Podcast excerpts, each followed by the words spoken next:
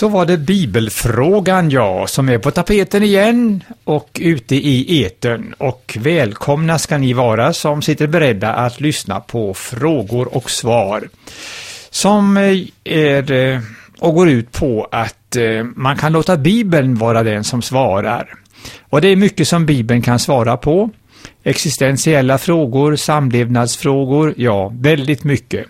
Det är ju så att Bibeln har så lång erfarenhet av det mänskliga livet, många tusen år. Och därför så är den kanske bättre skickad än mycket och många andra att kunna svara. Ruben Engdahl heter jag som brukar försöka förmedla svaren ifrån Bibeln. Det kan jag inte alltid göra, men rätt ofta tycker jag att det går bra. Och tekniker är Anne-Maj Sandström. Det är så att eh, vi har ett telefonnummer dit du kan eh, ringa och det ska du få senare. Då ska du också få eh, eh www-adressen till oss och så vidare. Vi får ju in frågor via internet. Vi får in frågor också genom brev och telefon och kontakter. Och eh, när jag läser Bibeln, och det gör jag som regel varje dag och rätt mycket, så eh, växte frågor hos mig också som jag skulle vilja söka svar på och som jag tar upp här också i de här programmen. För jag tänker att eh, svaren på de frågorna som jag själv söker måste ju intressera andra också. Ja, så att det är på många sätt och genom många kanaler som vi får in frågor. Sen är det så att de här programmen går i repris på mm, tisdagkvällar tisdagskvällar kvart i elva och så fredagmorgnar kvart i åtta. Och med det och det är sagt så sätter vi väl igång med frågorna då. Jesus lär ju ha sagt, här ska inte lämnas sten på sten, men var i Bibeln står det? Jo då, det är Jesus ord det, det är säkert det. Och de handlar om Jerusalems vackra tempel som Herodes hade kostat på och förskönat. Templet var inte ens färdigkompletterat på Jesu tid ens.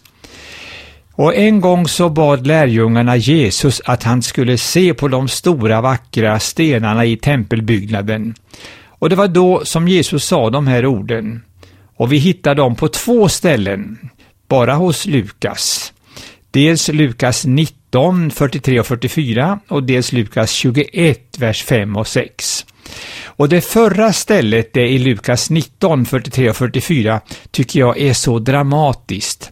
Och jag läser de båda verserna. Det ska komma en tid då du får se dina fiender bygga vallar runt dig och omringa dig och ansätta dig från alla håll. Det Jesus talar om här är väl närmast en personifikation av Jerusalem och templet i synnerhet. Och eh, han ser då framåt 40 år i tiden Jesus till eh, judarnas uppror mot romarna som romarna krossade i blod. Och jag läser vidare sen. De skall slå dig och ditt folk till marken och de ska inte lämna sten på sten eftersom du inte förstod att tiden var inne för Guds besök. Romarna under general Titus stormade Jerusalem och brände ner templet. Det var en soldat som kastade in en fackla bland draperierna och snart stod hela templet i ljusan låga.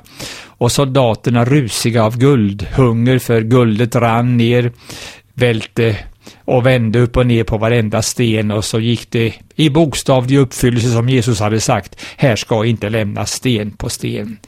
Det inträffade alltså år 70 efter Kristus, denna väldiga tragedi. Vi går vidare. Vilka är det som kallas för patriarkerna i Bibeln? Jo då, det är Abraham, Isak och Jakob. Och det är far, son och sonson som det alltså handlar om. Abraham är ju välkänd som stamfar till både judar och araber. Isak kom inte att bli så välkänd, han levde ett mera lugnt och stilla liv. Men Jakob har ju blivit en mycket omtalad man. Han fick tolv söner och en dotter, och det var ju Jakobs söner som ju blev de tolv stammarna i Israel. Ruben, Simon, Levi, Juda, Dan och så vidare, ända upp till den tolfte, Benjamin. Det var det det. En, en ny fråga. Vad är det som kallas för den gyllene regeln? Det är ett mycket vackert ord det som Jesus själv uttalade och som lyder så här. Allt vad ni vill att människorna ska göra för er, det ska ni också göra för dem.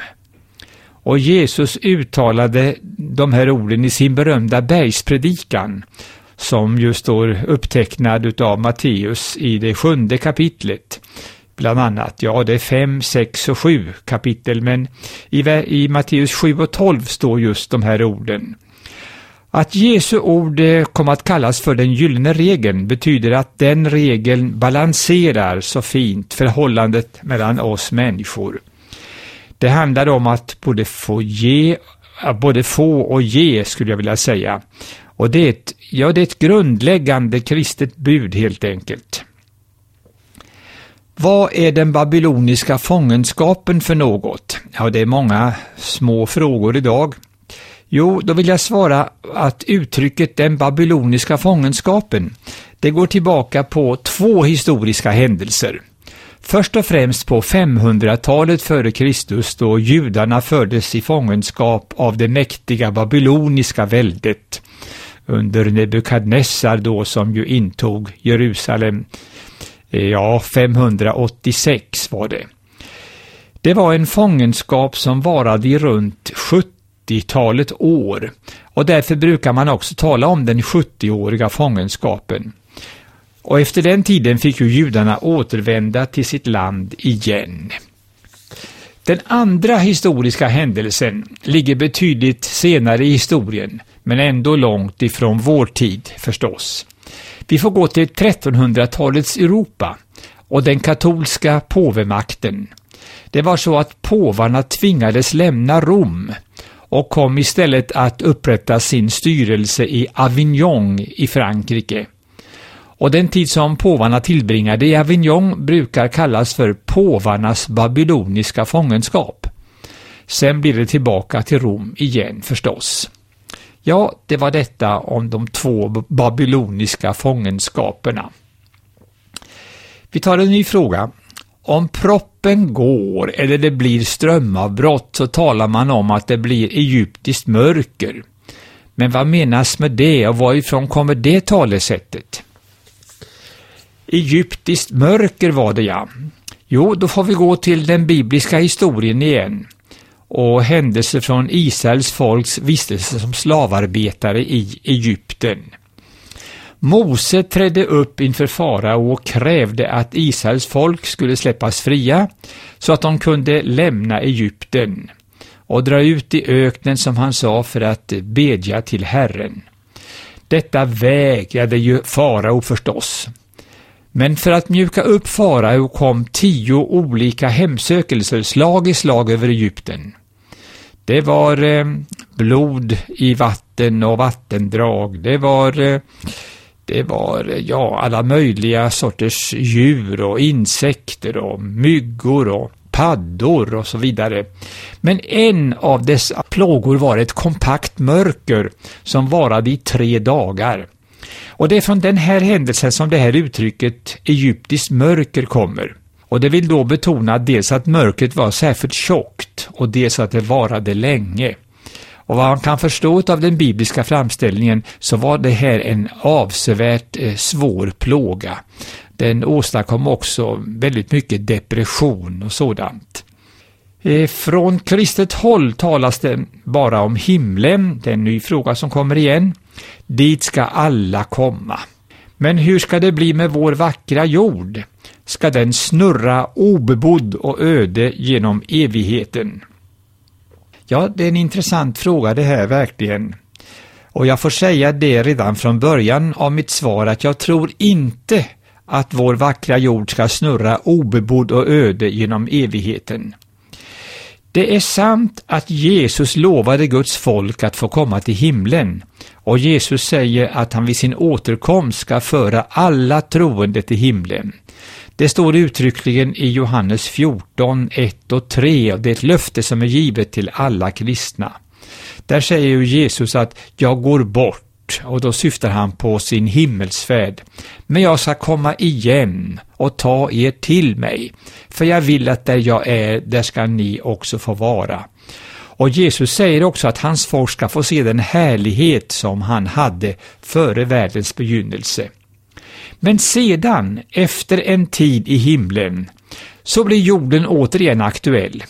Jorden ska då vara renad genom eld, som Petrus säger.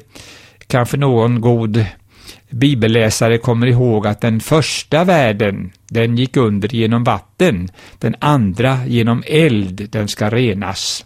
Och därefter ska den bli de frälstas eviga hem. Jesus sa ju att de saktmodiga ska besitta jorden. Och Petrus säger att nya himlar och en ny jord, där rättfärdighet bo, väntar vi på enligt hans löfte. Och Jesus talar också om den tid när jorden föddes på nytt. Ett intressant uttryck. Uppenbarelseboken 21, det kapitlet, berättar om den stad, kallad Nya Jerusalem, som alltså idag finns i himlen, hur den ska komma ner till jorden. Och det sägs i Hebreerbrevets elfte kapitel att Abraham väntade på staden med de fasta grundvalarna. Alltså den nya staden, den nya Jerusalem. Och det står att Gud själv ska vara hos sitt folk på den nya jorden. Och om man fantiserar lite grann kanske, så kan man få förståelsen av att Gud kommer att upprätta sitt universella centrum på den här jorden. Det låter ju både ofattbart och underbart. Men det är ju vår jord som varit skådeplatsen för den stora kampen mellan gott och ont.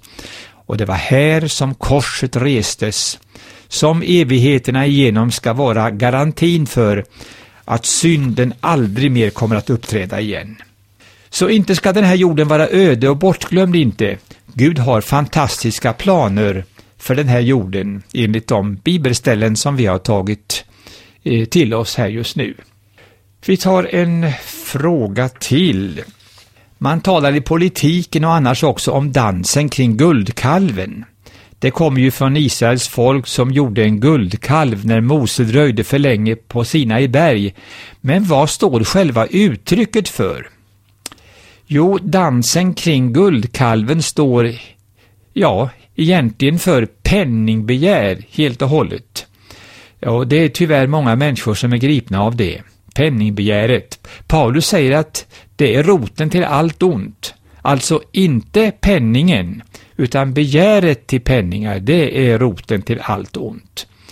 Penningar är väl bra att ha, om de används på rätt sätt. Penningbegäret är aldrig bra, det är fördärvligt. Eh, vi tar en liten fråga till, till sist. Bönen Fader vår har ju Jesus själv komponerat, om jag får använda det uttrycket. Men finns det någon mer bön i Bibeln som kommer direkt från Gud eller från Jesus? Ja, visst gör det det. En av de mest underbara böner jag vet nämligen Herren välsigne dig och bevare dig. Och den hittar vi i fjärde Mosebok kapitel 6 och de allra sista verserna där. Och Ehm, den bönen, den är komponerad av Gud själv. Och den skulle överste prästerna och de israeliska prästerna använda när de välsignade Israel. Och den kan användas till att välsigna med idag också. Och därmed så ska du få lite adresser till oss och telefonnummer. Eh, om du vill gå på internet så är det www.adventist.se Goteborg. Och så är telefonnumret till oss 711 1199 711 1199 och därmed är det slut för bibelfrågan för den här gången ifrån Radio Adventkyrkan. Jag heter Ruben Engdahl.